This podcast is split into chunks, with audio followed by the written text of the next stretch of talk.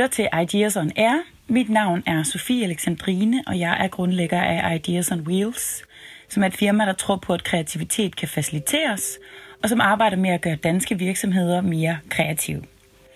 Ideas on Air er et podcastprojekt, der har til formål at undersøge, hvad kreativitet er, set fra vidt forskellige menneskers synspunkt. Og her i projektet, der har jeg indtil videre talt med en coach, en forsker, en psykolog, en PR-ekspert. Og i det her afsnit, der taler jeg med forretningskvinden Vika Svensson. Men først en undskyldning. Det forekommer mig nemlig, at det er meget moderne at sige undskyld.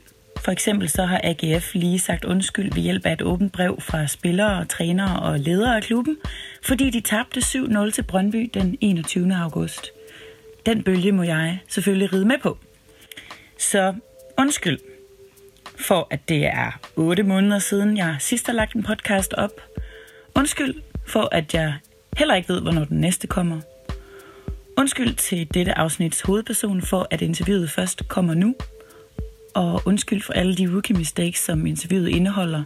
Herunder optagelse af det i et køkken med armeret beton. Og alt for meget snak fra mig. Til gengæld vil jeg ikke sige undskyld for at kaste mig hovedkuls ud i noget, jeg ikke har prøvet før, og i, nogen vil sige, Bibi Langstrømpe-stil tænke, det kan jeg nok godt finde ud af. Hovedpersonen i dag er Vika Svensson, som sammen med sin mand Peter Svensson er hjernen bag det økologiske og deleøkonomiske børnetøjsfirma Vika.os, hvor du kan købe børnetøj på abonnement. Det er også Vika, der var den ene halvdel af Katvi, der var en kæmpe succes, men som gik konkurs, og som troede, de lavede bæredygtigt børnetøj, men fandt ud af, at de greb fænomenet helt forkert an. Vigas stemme har været den auditive identitet for TV2 Zulu i adskillige år, og jeg kan fortælle dig, at hun er så utrolig meget mere end en rigtig lækker stemme. Hun har været mit forbillede i øh, mange år, og hun er den her series forretningskvinde. Og øh, sammen der taler vi om, hvordan en indsigt fra Facebook ændrede retningen for hendes firma fuldstændig. Hvordan hendes temperament og handlekraft gør hende kreativ og action-minded. Og hvordan fysikere og forskere faktisk kan være helt ekstremt kreative. Der er sket rigtig meget i tiden fra november 2015, hvor jeg lavede det her interview. Viga.os er blevet udvalgt som verdens mest bæredygtige løsning inden for modebranchen af Sustainia til klimatopmødet i COP21, og de er blevet navngivet som det mest innovative forretningskoncept inden for detailhandel i øh, 2015 af Applesoft Group til Retails Big Show, NRF 2016 i New York. Der er gang i Vika.os, og øh, det er nu blevet bevist, at, øh, at Vika og hendes mand Peter har, har fat i den lange ende med deres fantastiske koncept, som jeg helt klart synes, du skal gå ind og tjekke ud. Her kommer femte afsnit af Ideas on Air.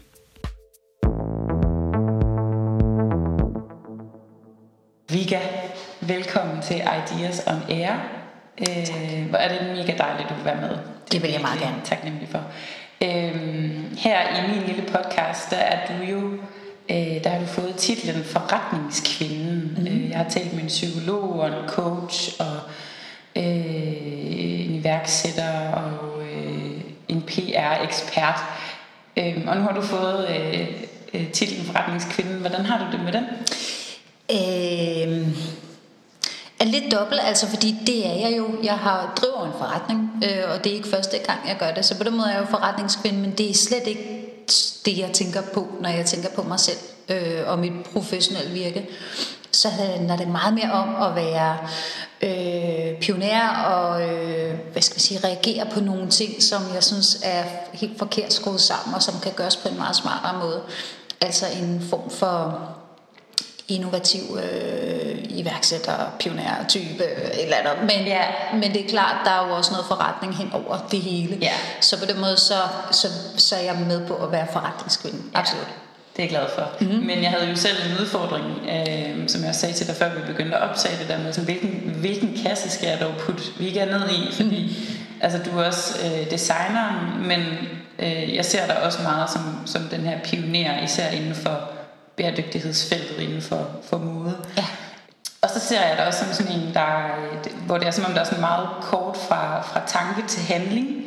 At det er som om, at du, øh, registrerer noget, der er dumt eller upraktisk, eller som ikke virker, mm. og så gør du noget ved det. Øh, altså som i, at du sender lige fem lovforslag. Øh, det synes jeg simpelthen er så toplæret. Øh, men det kan også være, altså du sender nogle lovforslag, fordi du har opdaget, at det, det kan være, at det er super svært at etablere en bæredygtig virksomhed. Mm. Øh, men det er både sådan på det er både på makro, men det er også makroniveau, men det er også på mikroniveau, fordi jeg kan jo også følge med i på Facebook, at du kan også registrere, at at øh, hele konceptet med, med, med dit firma Vigga.os, det er jo, at, at, øh, at børn vokser, vokser, men tøj gør ikke. Mm. Men du arbejder også hele tiden med sådan, kan vi, kan vi lave et eller andet i, i livet på de her bukser, så de, så de giver sig noget mere. Mm. Øh, så det er sådan meget øh, mit billede af dig. Mm. Øh, øh, vil gerne lige give en lille øh, intro til, hvorfor jeg har taget kontakt til dig. Så det er lige meget mig, der snakker her i starten. øhm, og det er fordi, at du har været en rigtig stor inspiration for mig siden øh, 2009, fordi jeg faldt over en, øh, en artikel om dig, som jeg har vendt tilbage til mange gange faktisk, og den ligger gudskelov stadigvæk online. Øhm, og den her artikel, den hedder øh, Den bløde stemme, der blev hård, og den skal jeg nok linke til i show notes, så folk kan læse den med. Og jeg fik sådan en følelse sådan af at, øh, sådan at spejle mig i et andet menneske. Det er ikke sådan noget, jeg gør så tit egentlig. Jeg har ikke sådan rigtig forbilleder så meget. Men der er noget i den her artikel, sådan, hvor at man oplever, at du, så meget, at du er meget sammensat, og du, du har ikke taget nogen lige vej til din kreativitet, eller til, din, til dit virkelige potentiale. Øh, du nævner, at du kan have det svært med kvinder, hvilket jeg kan forholde mig rigtig godt til, selvom jeg elsker mine veninder meget højt. Øhm, du fik at vide, at du var meget dominerende, styrende som barn, hvilket altid har stået i min kontaktbog hver eneste fucking dag. Øhm, min mor var heldigvis ligeglad. Øhm, og det der med, at, kan, kan have, at du har haft måske lidt svært ved at få hul på din power det rigtige sted. Mm. Øhm, og der er simpelthen så mange guldkorn i den der artikel, og jeg har jo læst den lige her de sidste par dage. Jeg har bare siddet og skrevet og grin over den. Øhm, og den kommer sådan lidt til at være sådan ledestjernen på den her samtale. Mm. Og jeg vil lige nævne et par ting, som har gjort særligt indtryk på mig fra den der artikel. På et tidspunkt der siger du, jeg har aldrig været et determineret menneske. Det har altid været en smule tilfældigt, hvad jeg har rådet ind i, og så har jeg fordybet mig i det derefter sådan en ting. Jeg er rigtig god til at tilegne mig viden enormt hurtigt og til at virke overbevisende. Jeg skal ikke have så meget at arbejde med, før jeg kan spille et rimelig stort tæppe. Det er der jo en masse bullshit i, men nogle gange er det godt at kunne. Jeg elsker det. øhm, jeg har altid haft det bedst med drenge, og sådan er det stadig. Jeg kan godt lide den slags relationer, der minder lidt om mekanik, altså hvor man kan se, hvordan tingene fungerer. øhm, og den sidste ting, så skal du nok få lov at komme lidt på banen. Øhm, I begyndelsen troede jeg, at jeg primært skulle tage mig af det kreative. Alt det der forretning troede jeg slet ikke ville være interessant. Kan du huske, Vika, hvordan du havde det med den artikel? Den er sådan meget, den er meget stor og meget fagnende. Den er jo enormt stor, og, og den er jo så stor, at, øh, at, at mit billede var på forsiden af politikken øh, den søndag, tror jeg det var, ja. da det kom ud. Så den var sådan meget øh, grænseoverskridende på den måde. Og så er det jo også en, det var Lotte Thorsen, der skrev den, som er en dygtig journalist, og hun er også rigtig dygtig til at interviewe. Så det var også en enormt ærlig øh, øh, artikel, hvor jeg synes, jeg fik sagt... Øh, mange øh, sådan rimelig private ting. Og jeg er, ikke sådan, jeg, jeg er sådan en relativt privat menneske, så, øh, så på den måde var det lidt grænseoverskridende. Jeg havde jo læst igennem på forhånd, så jeg vidste, hvad der stod. Men der var nogle ting, jeg var lidt usikre, øh, usikker på. Så det var sådan lidt grænseoverskridende. Øh, men, øh, men samtidig så var jeg også rigtig glad for den, øh, og synes også, den afspejlede øh, mig mm. ret fint. Og så øh, fik jeg utrolig god øh, respons på den. Altså. Så meget hurtigt så øh, så, øh, så havde jeg det rigtig fint med den. Og jeg har faktisk lige læst den tilfældigvis selv for, for nogle måneder siden, og, og synes stadig, at den var rigtig, øh, rigtig fin. Mm. Øh, så, Men du har ja. selvfølgelig også rykket dig, det er selvfølgelig mange år siden, ikke? Jo, det er jo mange år siden, du har været 6, 2009 eller hvad, ja. 6 år siden, det er jo virkelig mange år siden. Der er i hvert fald sket meget i den periode. Ja, det er der, men sådan, det grundlæggende, det kan jeg sagtens genkende til, mm. helt klart. Ja. Øh, men jeg tror også netop fordi, at, at øh, Lotte Thorsen fik, fik, øh, fik malet så stort et billede, eller 360 grader, så der sad jeg også med en følelse af, at jeg, at jeg nærmest sådan kendte dig. Det, det, er jo, det, er jo, det er jo godt gået, synes jeg, ja. en, der har lavet et portræt af en anden Øhm, men så havde den bare også den her meget inspirerende øh, effekt på mig. Ja. det var sådan, så sammensat, og det, det har jeg sådan meget kunne spejle mig selv i, fordi jeg selv har haft en meget snørklet vej til der, hvor jeg er lige nu, hvor jeg arbejder med, med kreativitet. Ja. Lad os gå til de fem spørgsmål. Det er sådan øh, nemt at have med at gøre. Øhm, du hedder jo Vigga Svensson. Mm-hmm. Har du noget svensk i dig? Hvor kommer Svensson fra? Jeg, jeg har sådan set ikke noget svensk i mig. Jeg har fundet ud af, at øh, der på et tidspunkt i min familie øh, opstod en utilfredshed hos en eller anden mand øh, over øh, at hedde Svendsen til efternavn. Det synes han var sådan lidt for ordinært på en eller anden måde. Så han øh, fik det ændret til Svensson, som han åbenbart synes var meget finere. Altså det er sådan set bare sådan en, en eller anden forfængelig øh, slægtning af mine øh, Men tilbage det er jo til. kreativitet med navn. Det er kreativitet med navn. Ja. Så øh, nej, intet svensk overhovedet. Bare, bare ren, øh, ren, øh, ren blær. Rent blær, rent storhedsvandet. Ja. Øhm, du er født i 1972, hvor du voksede op henne. Jeg blev født øh, i København og boede på Nørrebro øh, de første otte år af mit liv. Øh, og herefter så flyttede vi til Bornholm, hvor jeg boede i 10 år.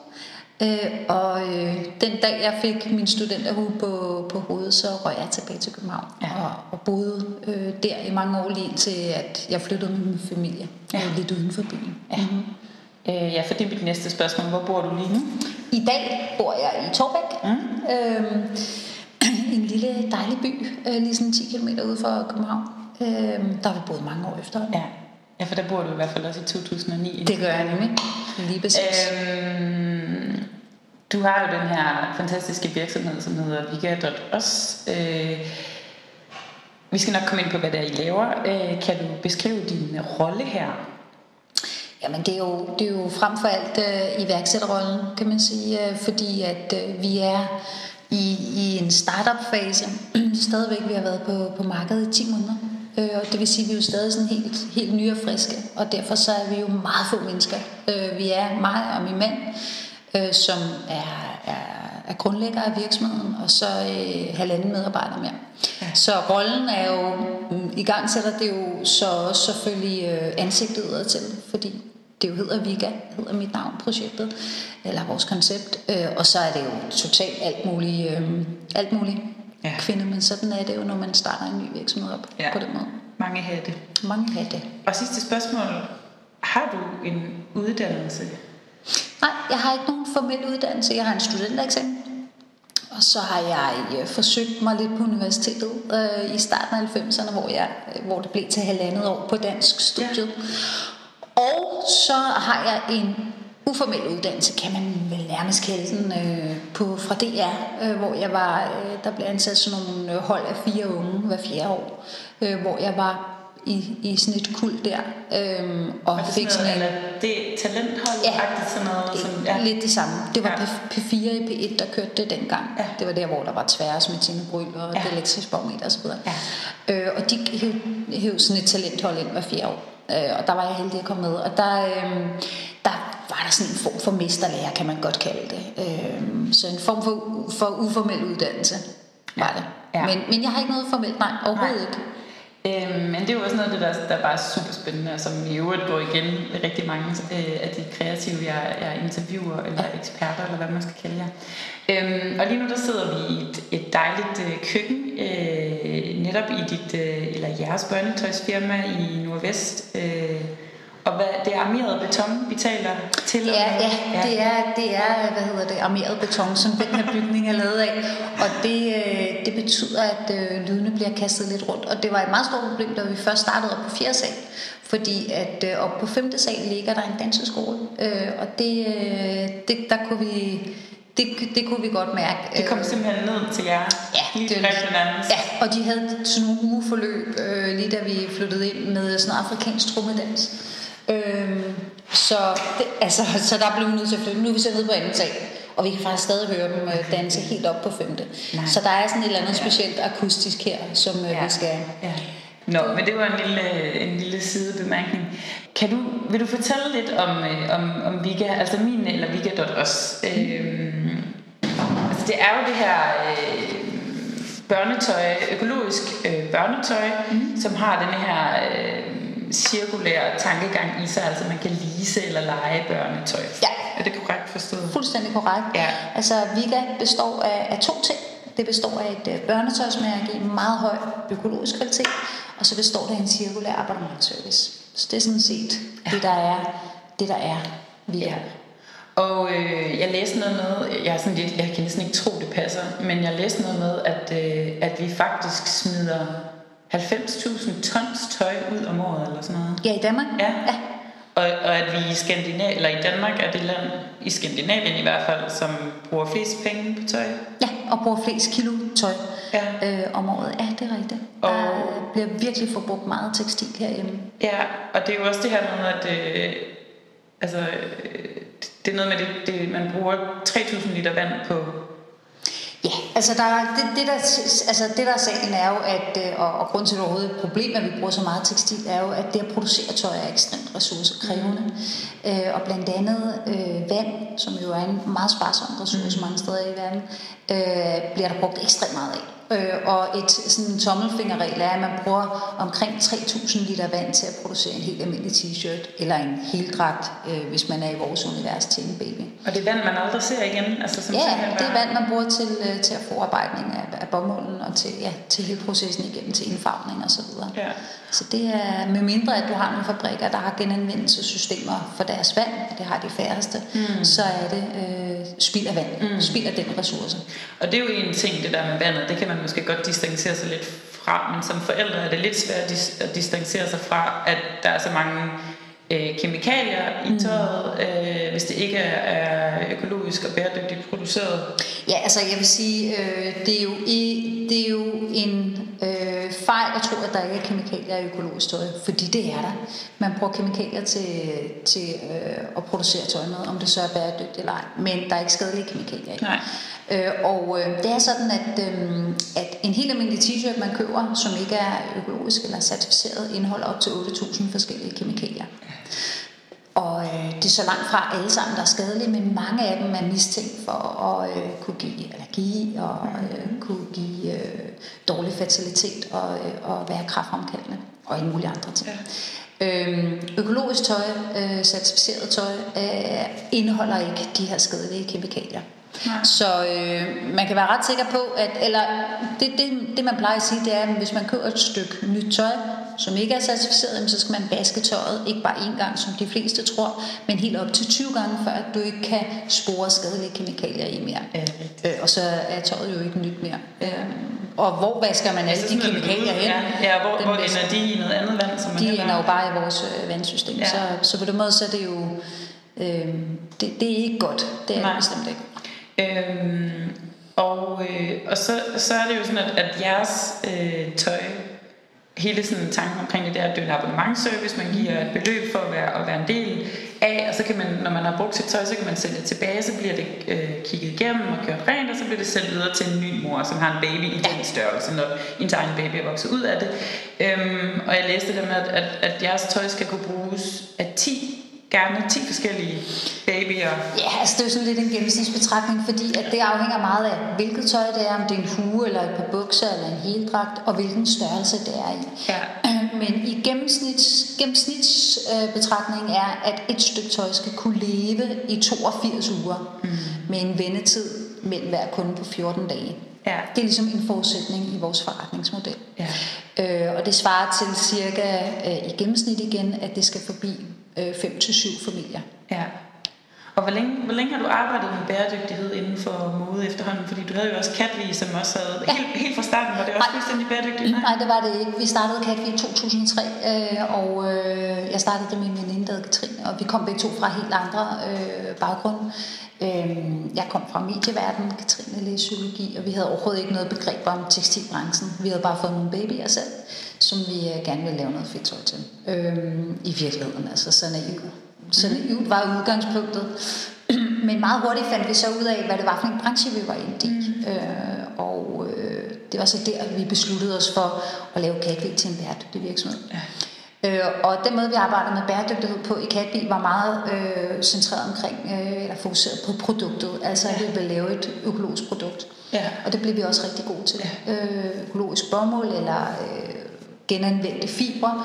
Øhm, hele processen fra øh, marken og til tøjet landet hjemme hos forbrugeren var certificeret så bæredygtigt som muligt, øh, og så videre, så videre. Så det, det fik vi faktisk ret godt styr på.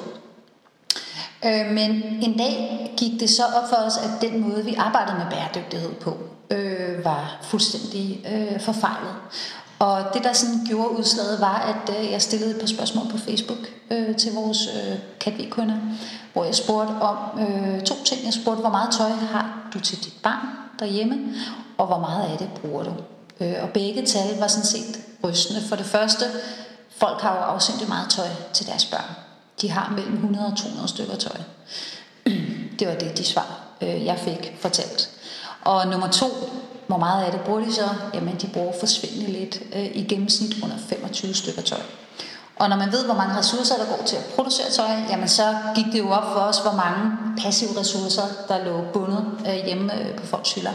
Og det gik også op for os, at øh, jo, vi havde sådan set et fint grønt produkt, men den måde, man brugte vores fine grønne produkt på, var uhensigtsmæssig og ubæredygtig, og i virkeligheden, det vi troede, vi bare havde øh, totalt styr på, og havde, øh, ryggen fri. havde ryggen fri, og, og, og den indsats, vi troede, vi havde gjort igennem de sidste små 10 år, viste sig at være altså, ingenting, fuldstændig. Der var ingen, du kunne simpelthen ikke sætte dig ned og måle katvis effekt, sådan i det store miljøregnskab, fordi den måde, man brugte vores tøj på, var forkert. Ja. Og sagen er jo den, at selvom du gerne vil være en bevidst ansvarlig forbruger som forældre, jamen så kan du ikke rigtigt, fordi dit barn vokser, og tøj vokser ikke. Og det vil sige, at du er tvunget til hele tiden at købe nyt tøj til, din, til dit barn. Bare i løbet af det første, de første to år af barnets levetid udvokser de otte garderober, otte størrelser. Det vil sige, at du skal bare ud og købe nyt tøj hele tiden. Og det vil også sige, at det enkelte stykke tøj øh, får du brugt fem, syv gange måske. Ikke? Hvis du overhovedet får brugt det. Mm. Og det gik op for os, øh, og øh, det, øh, det var sådan set en utrolig deprimerende erkendelse. Ja. Øh, og øh, det ramte øh, samtidig med, at vi blev nødt til at lukke Katvi ned og sælge virksomheden videre. Vi gik faktisk konkurs med Katvi, øh, og virksomheden blev solgt videre øh, af Danske Bank til en anden virksomhed. Mm-hmm. Øh, og øh, det gav os så i virkeligheden, altså udover at det er jo frygteligt at gå konkurs, mm-hmm. på alle mulige måder, så gav det os øh, et frirum til at sætte os ned med den her problemstilling. Ja, og jeg tænker også, den der altså, enorme indsigt. Ja. Altså det, man, det er jo det, man i reklameverdenen vil slå ihjel for, den type indsigt, ja. får der ved at stille et spørgsmål på Facebook. Ja, præcis. Og så står du over for at skulle omdanne, eller I gør, at skulle omdanne den indsigt, putte noget kreativitet ind i ja. den, og så sige, okay, hvad kommer ud på den anden side? Ja, præcis. Og det frirum fik vi jo så, øh, eller det, det fik vi jo så muligheden for virkelig at gå i dybden med, fordi vi havde bare, altså det var både mig og, og Peter, min mand, som pludselig ikke havde noget arbejde jo. Mm. Og, øh, og det vi besluttede os for, selvom det økonomisk set var meget risikabelt for os, det var at, at sige, det spørgsmål satser vi alt på at få at finde svar på. Øhm, og vi satte os simpelthen bare derhjemme og gik i gang med at tænke os om. Øh, og, øh, og i løbet af nogle måneder begyndte der at tegne sig et billede af, at, øh, at vi skulle skabe et børnsårsmærke, ligesom vi havde gjort før, i super høj økologisk kvalitet. Men vigtigst af alt, vi blev også nødt til at skabe en ny måde for at bruge vores børnetøj på. Mm. Og det blev så til den cirkulære abonnementservice, ja. hvor det hele handler om at sikre produktet så lang en levetid som overhovedet muligt. Ja. Øh, sådan at ressourcerne bliver brugt ja. ordentligt. Og øh, hvis man er med i Vika øh, og abonnement, øh, har et abonnement hos os, jamen, så er man faktisk med til at reducere ressourceforbruget med op til 80 procent. Ja. Det er ekstremt effektivt. Ja. I forhold til den traditionelle måde at forbruge på. Og det er jo et, et fantastisk eksempel på øh, altså CSR, Corporate Social Responsibility, som tit er noget, der er puttet på et firma, mm. men her er det simpelthen hele, ja. hele udgangspunktet. Præcis, det er det. Og det, det, det er selvfølgelig også derfor, du bliver inviteret meget med til, altså du, du bliver meget sådan talskvinde for hele bæredygtighedsprincippet, mm. CSR-princippet, fordi det er simpelthen grundlaget, øh, hele fundamentet i, ja. i firmaet. Ja. ja, og det var også det, der gik op for os. Ej, var det bare en gammeldags måde, vi har arbejdet med bæredygtighed ja. på.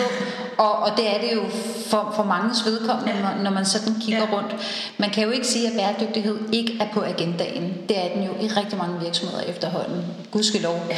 Men jeg må sige, at den måde, man typisk arbejder med bæredygtighed på, er altså er misforstået simpelthen. Ja. Fuldstændig som du siger, at det bliver en addon til den, mm. til den til den forretningsmodel, man havde som udgangspunkt.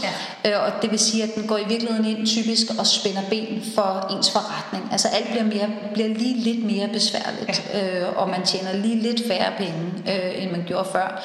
Øh, og, øh, og, og i det hele taget stiller man sig selv en lille smule sværere, fordi man har den her bæredygtige strategi. Ja. Det, som er lykkedes med vores koncept her, det er jo netop at gøre bæredygtigheden til den grundlæggende driver i forretningsmodellen. Så i virkeligheden kan du sige, at jo mere bæredygtigt vi opfører os, jo bedre kvalitet vi producerer vores tøj i, jo bedre er vores forretning. Mm. Fordi jo flere gange kan vi cirkulere tøjet. Ja. Så jeg kan forestille mig, at I også arbejder med sådan at skulle få en, altså en syning eller en lynlås ja. eller et eller andet til simpelthen at holde længere. Ja. Og det tænker jeg også må være en udfordring, fordi alle de der små mini-ting, altså altså det, hvad, skal man så, hvad skal man så vælge? Skal man vælge holdbarhed kontra en, en, en bedre, øh, mere, mere bæredygtig, øh, nu siger jeg lynlås, der er nok ikke så mange, jeg ved ikke om der er så mange økologiske lynlåse derude, men, men jeg tænker, der må også være et dilemma tit, at, altså, at skulle vælge mellem det, der sådan virkelig kan holde længe, kontra det, der Altså, svaret er sådan set helt klart, og det er vel det, der holder længst. Ja. Fordi øh, de, øh, den LCA, altså livscyklusanalyse, vi har fået lavet i forbindelse med vores koncept, viser helt tydeligt, der hvor vi vinder alt mm. miljøren, på miljøregnskab, er så lang levetid som ja. muligt. Og det vil sige, at i princippet kunne vi producere helt konventionelt, altså ikke økologisk eller noget som helst, og vi ville stadig være ja. mere bæredygtige, end vi var i Katvi for eksempel. Ja. Så, så svaret er sådan set klart nok, men der hvor det bliver rigtig kompliceret øh, i forhold til det dilemma der, øh, er hele historiefortællingen. Mm-hmm. Fordi at det kan være ret svært for, for folk at forstå, at øh, man træffer et valg, som umiddelbart virker mindre bæredygtigt øh, end, øh, end, end det andet. Øh, og det, derfor så har vi heller ikke truffet de valg, kan man sige, endnu. Vi har i hvert fald ikke... Øh, øh, vi har i hvert fald ikke råbt op om dem. Jeg tror godt, at vi kunne finde en fiber, øh, der vil være mere, altså en konventionel tøjfiber, der vil være mere bæredygtig end vores økologiske tøjfiber. Ja.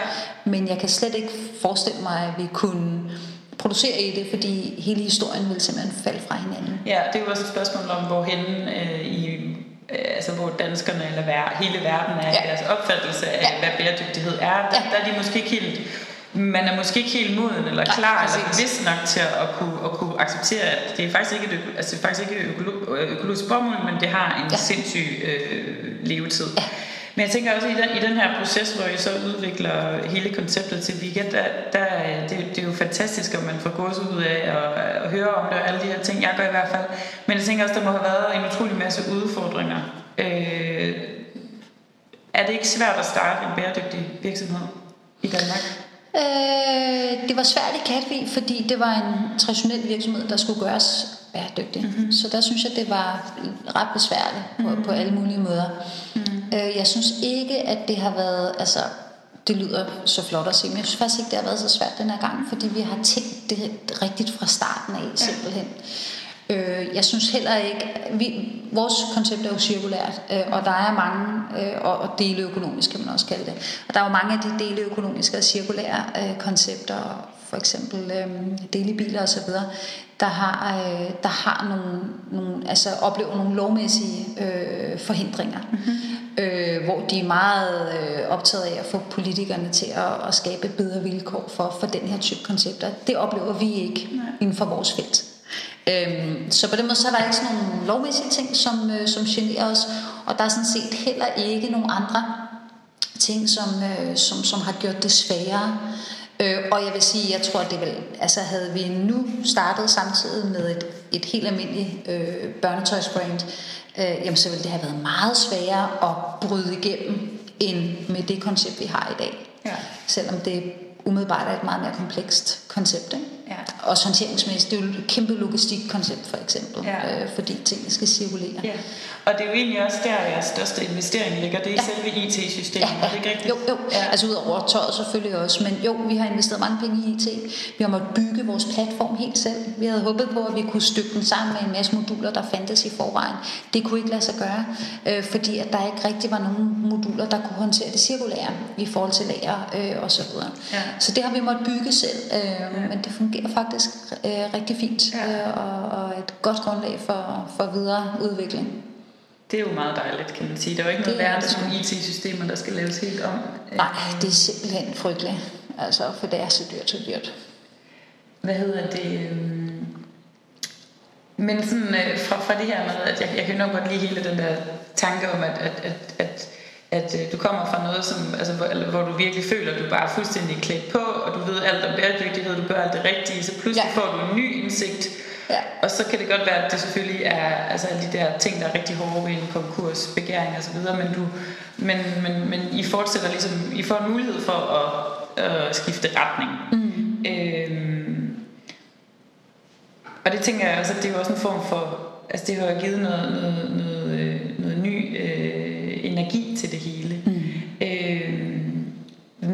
kan du sige noget om, hvad du mener, nu er det sådan, måske lidt, vi skifter lidt emne, men alligevel ikke, men hvad er den vigtigste drivkraft for din egen kreativitet? Øh...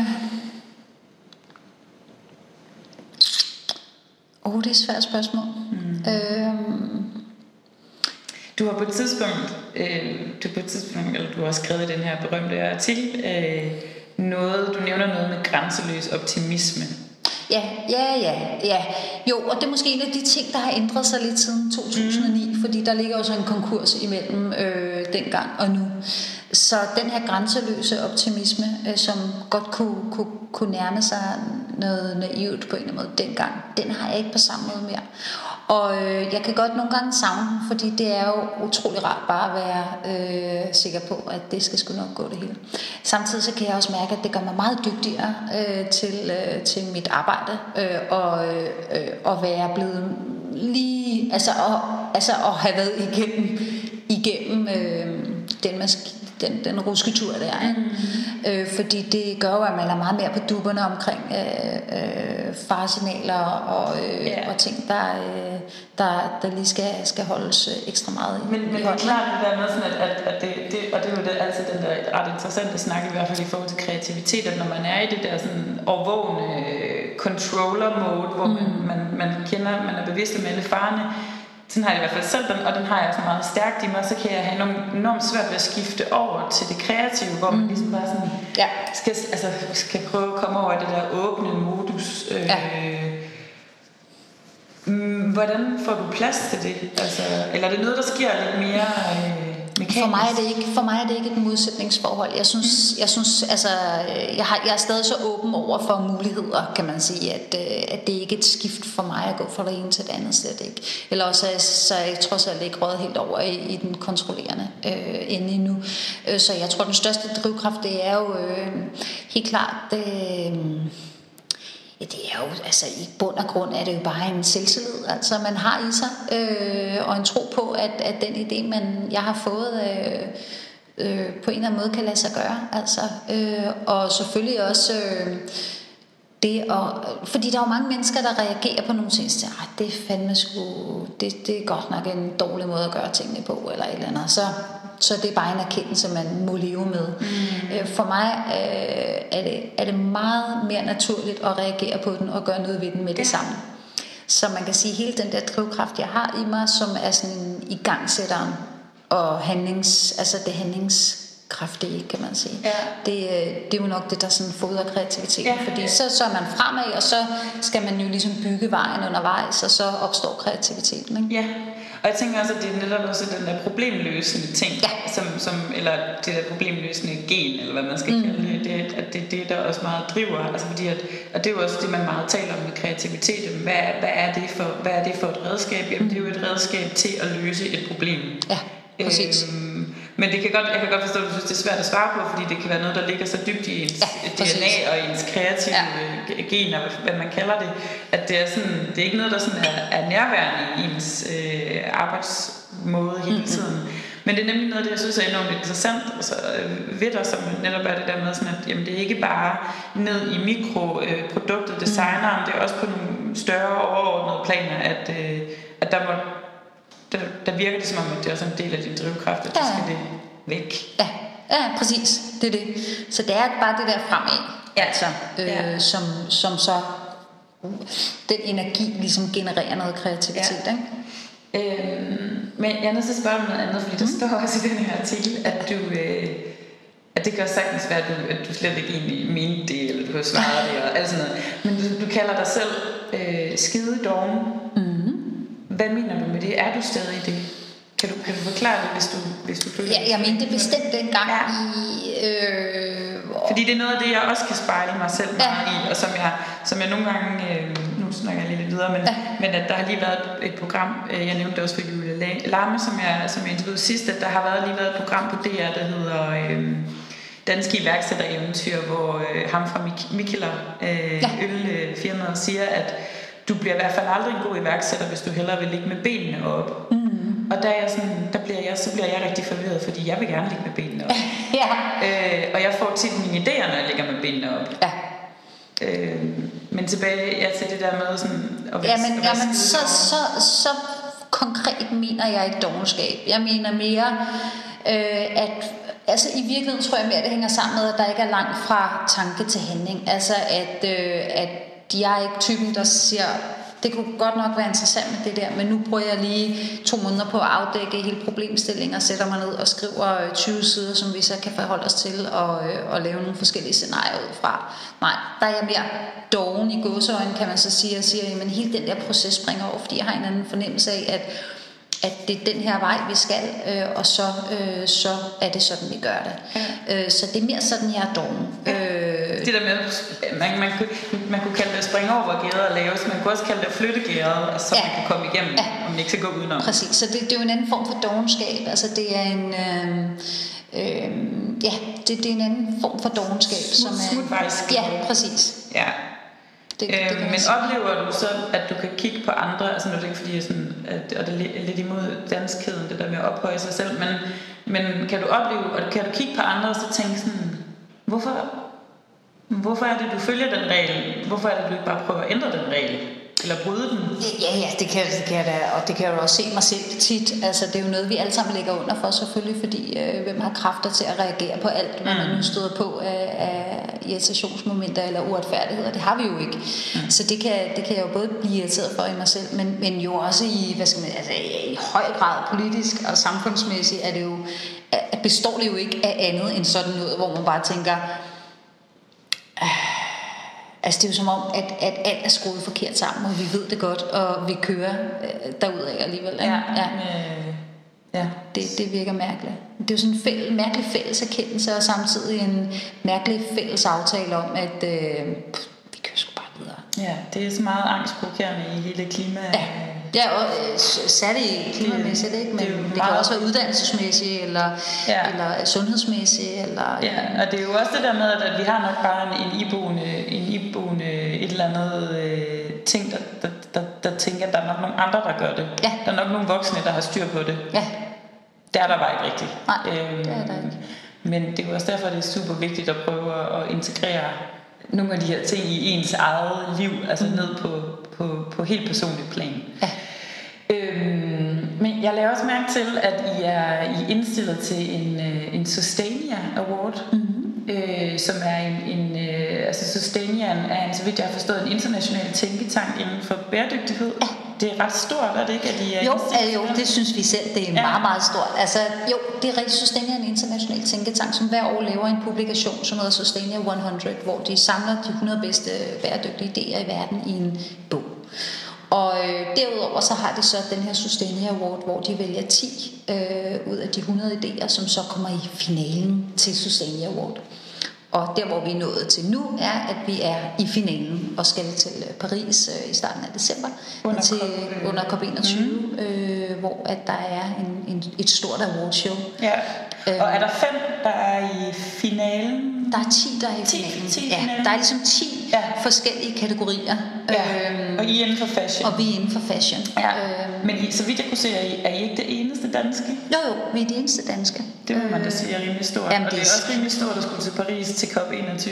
Ja, det er fantastisk. Det bliver skide sjovt. Og det, der er så langt ude, det er, at juryens formand er jo Anders Schwarzenegger. og det er han, og det, jeg, det er ikke noget, jeg, jeg fortæller alt for tit øh, til dem, der nu ikke øh, ved det, fordi det gør det hele bliver sådan lidt useriøst. Men det er det jo fordi, at øh, Anders Schwarzenegger var jo guvernør i, øh, i Kalifornien, og, og var meget øh, optaget af bæredygtighed, og specielt vedvarende energi osv. Så, videre. så derfor så har han så fået, øh, og sikkert også af andre grunde, fordi han bare er, er jo et trækplaster helt sikkert, mm-hmm. øhm, juryformandsposten. Og derudover så sidder der, dem fortæller jeg så tit til gengæld om, øh, folk som øh, Gro Harlem Grundland og, ja. og Kun Hedegaard ja. også, øh, og nogle andre. Ja. Øh, bæredygtige penge, ja. som skal kigge på vores idé og vurdere, og det er jo fantastisk. Ja.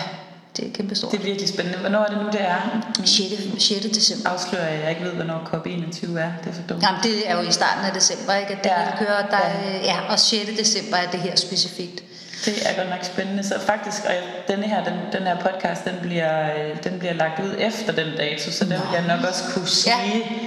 Så jeg nævner, det, jeg nævner det kun, hvis I har vundet. Ja, ja. Øhm, det er stort for os ligegyldigt. Altså, øh, ja, det er det selvfølgelig, men vi kan også mærke, at det giver enormt meget ja.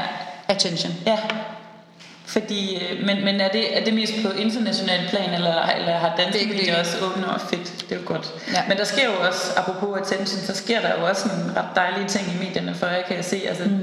der har lige været en overskrift i børsen, der, der, der siger, børnetøj til leje presser producenter og butikker. Ja. Øhm, og øh, ja, det var så tilbage i februar, men der, der, der skrev politikken brugt børnetøj hitter. Ja. Øhm, og jeg, jeg har selv brugt jer som, som case øh, mange gange i forbindelse med både øh, CSR og, øh, og øh, deleøkonomi og innovation og sådan noget. Det er jo også det, der er ret fantastisk ved jeres koncept, at I, at I ligesom bevæger jer ind over rigtig mange, øh, mange felter. Ja. Men, øh, men det, det, som også er lidt det, lidt det specielle ved dig i denne her podcast øh, serie sammenhæng, sammenhæng, det er jo, at, øh, at du sådan arbejder med kreativitet inden for bæredygtighed. Og sådan som jeg opfatter det i hvert fald, nu siger du godt nok, at der ikke er så mange, måske det ikke er så svært længere at starte en, en virksomhed, øh, en bæredygtig virksomhed i Danmark, men, men jeg har jo i hvert fald læst det her med, at der kan være nogle helt klare udfordringer. Mm. Øh, der er den her, øh, det her eksempel, jeg læste om med, at, at, at når man som jeg også fortalte dig, inden vi begyndte at optage, at når man, når man har lavet et stykke tøj, så ligger det en måneds tid på en fabrik, og så ligger det i en plastikpose, og den plastikpose, den har det med, og jeg er ikke helt klar over hvordan, men den har det med at, at komme væk fra tøjet, og så ende øh, i noget i havet eller et eller andet, og sådan der simpelthen er kæmpe store øer af, af plastikposer, der sejler rundt som konsekvens af den her lille, det her lille element i tøjproduktionen, som ikke mm. fungerer. Øhm, og der, der prøvede I var det, det er der i forbindelse med Vika, I prøvede at lave den om, eller var det i forbindelse Nej, det var fordi, det er ikke, det er ikke, det er ikke så relevant øh, i vores firma nu, men i Katvik lavede vi det om. Ja, det er rigtigt. Altså, øh, det, det er ikke fabrikkerne, de ligger på. Det er, når det bliver transporteret fra fabrikken og hjem mm. til, øh, mm. til, øh, mm. til, til os i Katvik for eksempel. Ja. Der ligger det ombord på et containerskib i mange uger. Ja. Og for at beskytte det imod fugt og øh, snavs og sådan noget, så pakker man hver enkelt stykke tøj ind i, et, øh, i en plastikpose. Ja. Øh, og, øh, og når de plastikposer ryger ud i skralden, så ja, herhjemme i Danmark, der brænder vi jo det meste affald af, mm. så der, der er det ikke så relevant. Mm. Men i de fleste andre lande, der ender det jo på lossepladser, eller ender ude i, øh, i havet, mm. øh, hvor det, det er jo ikke decideret øer, der flyder rundt, men det er øh, en masse nedbrudt plastik, som, ja. øh, som ligger øh, ude i, øh, ja. koncentreret ude i... Øh, på grund af golfstrømmene øh, ude i, øh, i verdenshavene. Ikke? Og der, det er et problem. Og der gjorde I jo I, I så det dengang. Ja. Vi prøvede at sige, okay, kan vi ikke gøre et eller andet ved det? Kan vi lave det til Ja, vi fandt en god løsning på det. Ja. Som, som, som butikkerne, som, som ligesom kan blive ved tøjet, mm. og så kan man ligesom øh, give den pose videre til kunden. Ja. Og så havde I sådan en lille ting med sådan, så putter vi en hang på. Men så skete der pludselig det, at når man putter en hang på posen, så er det pludselig noget andet, så er der en afgift, og så ja og så er man sådan, okay, det er jo dumt det her, vi prøver ja. faktisk at løse et problem. Præcis. Men, men I støder ikke så meget på den slags Nej, det gør vi ikke. Øh, det gør vi slet ikke. Altså, jeg har, jeg har ikke et eneste eksempel, hvor jeg kan sige, øh, øh, der, der kunne vi sgu godt tænke os, at reglerne var lidt anderledes. Det har jeg slet ikke. Og jeg vil sige, for os var det ikke svært, fordi vi tænkte det øh, helt nyt og anderledes, mm. kan man sige. Jeg tror stadig, at øh, de fleste vil synes, det er vildt besværligt at starte en ja. bæredygtig virksomhed, sammenlignet med at starte en konventionel mm. virksomhed. Og i hvert fald meget dyrere. Men ja. fordi vores koncept er helt anderledes, øh, så oplever vi det ikke på den måde. Mm. Det er ja. godt. Jeg vil faktisk gerne gå videre til, øh, til de syv spørgsmål om kreativitet, som, ja. jeg, som jeg stiller til alle. Så der kommer det første af syv her. Øh, hvem kommer du til at tænke på, når du hører ordet kreativ? Helt klart min mand Peter, øh, som er øh, ekstremt kreativ. Og, øh, ja, så det er, det er ham, jeg tænker på som, mm. som det mest kreative menneske, jeg tænker. Hvad gør han, som, som får dig til at synes, han er kreativ? Jamen, han... Øh, han har bare en, en meget... Øh, altså en, en god evne til ikke at... Ja, en god evne til at angribe øh, de ting, som, som der nu er i verden på en, på en kreativ måde. Altså, mm,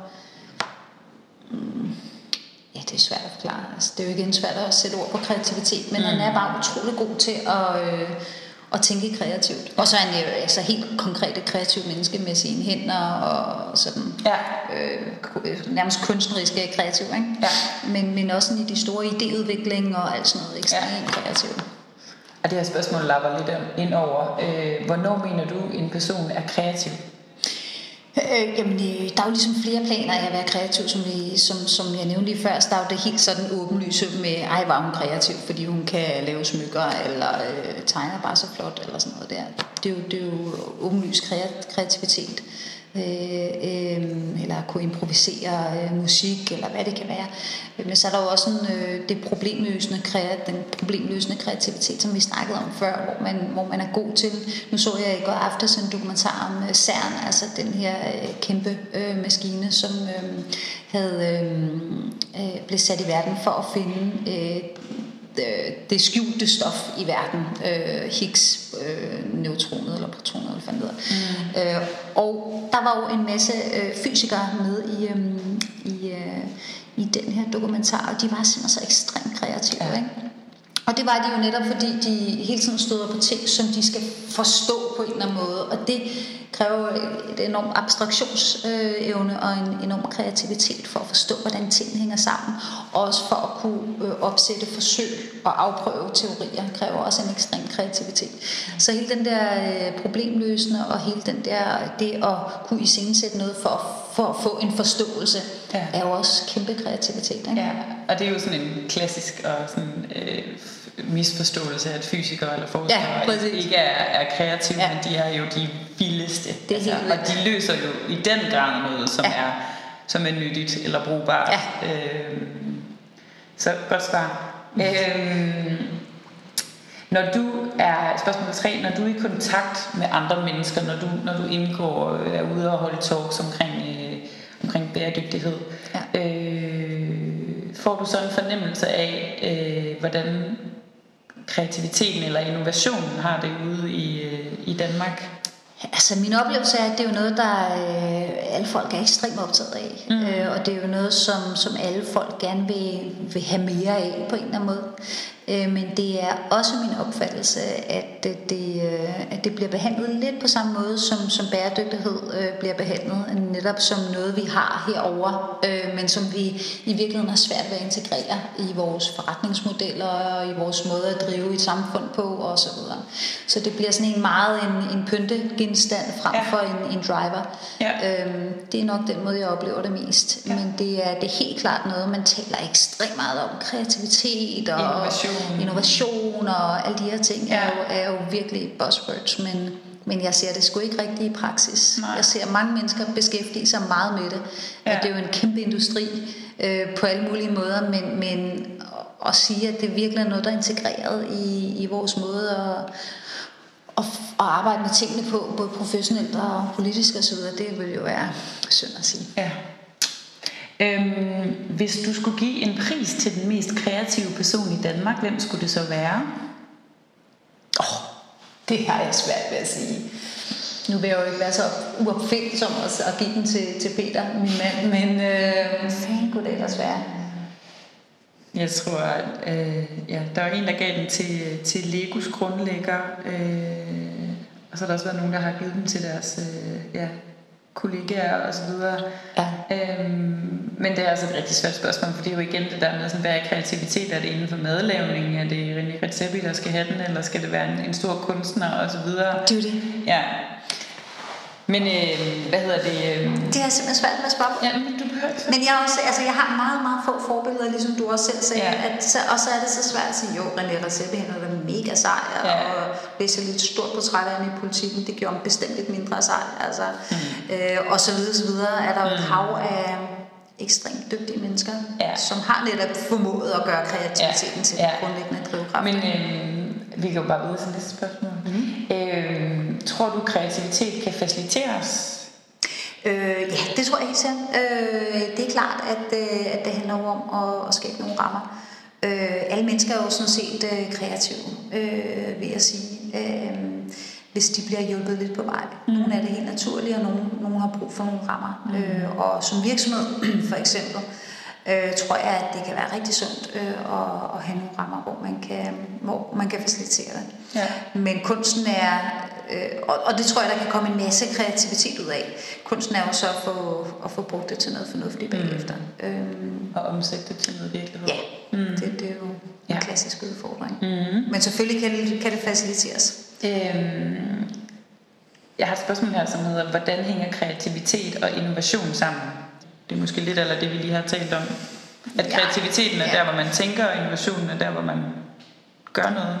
Ja, jeg, altså, jeg synes, de er uløseligt forbundet med hinanden, de to begreber, øh, hvor man kan sige, at, øh, at, at øh, innovationen er jo ligesom den praktiske udførsel af, af, kreativ, af kreativiteten. Ikke? Øh, men, øh, men innovation er jo i høj grad noget, der lever af kreativitet. Hvis kreativitet er forstået som noget problemløsende ja. og noget disruptive og noget, der kan ændre på, på ting, øh, som ikke fungerer.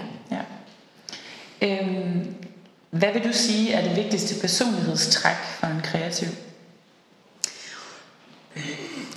Altså umiddelbart tænker jeg åbenhed, nysgerrighed, selvtillid i høj grad. Øh, og det er jo igen det med at facilitere, jamen der kan jo være kreative mennesker, som, som ikke tør stole på deres egen kreativitet, og der kan det at, at, at stille nogle rammer op øh, hjælpe dem, men, men, øh, mm. men åbenhed og nysgerrighed øh, tror jeg er, mm. er, er vigtigt. Øh, og ja, det tror jeg. Mm. Åbenhed og nysgerrighed. Mm. Men vi gør for at runde af, så øh, tak for en, en super inspirerende snak om, øh, om dig og Vika.os, og jeg linker til jer, og jeg, jeg elsker jo personligt at følge med i jer på, øh, på alt det, der sker på Facebook, og jeg synes, I er et sindssygt spændende sted, hvor der jo bare alt kan ske, og alt kommer til at ske. øhm, og jeg håber virkelig meget, at I vinder den her Sustainia Award, øh, så I kan få endnu mere medvind Ja. Øhm, og som jeg sagde, så har du faktisk givet mig noget af den, øh, den, den mest knappe øh, kapital eller ressource, vi har, nemlig din tid. Mm. Så tusind tak for den. Selv tak. Det var meget fint. Det var femte afsnit af Ideas on Air med forretningskvinden Vika Svensson fra Vika.os. Ideas on Air er lavet af mig, Sofie Alexandrine, som er kreativitetsfacilitator i Ideas on Wheels – Programmet er klippet af Jeppe Lindegård fra Beatwood Studio, og han har også lavet musikken.